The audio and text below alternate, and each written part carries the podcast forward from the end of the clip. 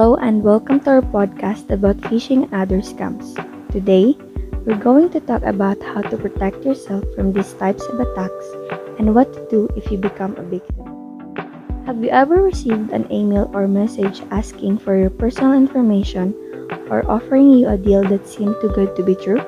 You may have just encountered a phishing scam. Phishing is a type of online scam where the attacker sends an email or message that looks like it from a legitimate company or organization.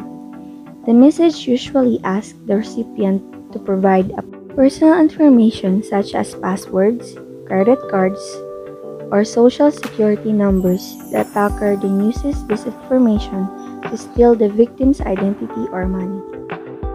How to recognize phishing emails? Phishing emails often have some common characteristics such as spelling and grammar errors, suspicious sender addresses, and urgent requests to take action. They may also include attachments or links that download malware onto the victim's computer.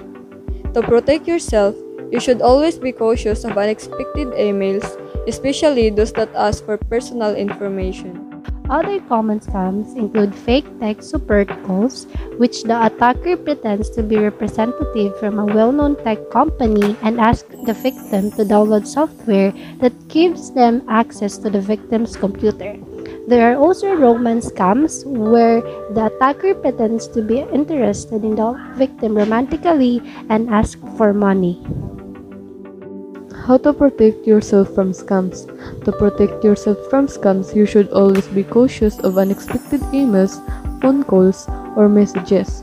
Do not provide personal information unless you are certain it is a legitimate request. Also, keep your computer security software up to date and enable two factor authentication on all of your online accounts. What to do if you become a victim? If you become a victim of a scam, you should contact your bank or credit card company immediately to freeze your accounts. You should also file a report with the police and the Federal Trade Commission. It's important to act quickly to minimize the damage and prevent further attacks. That's all for today's podcast on phishing and other scams. We hope this information helps you to stay safe online. Remember, don't take the bait. If you suspect deceit, hit delete. Thanks for listening, and we'll see you next time.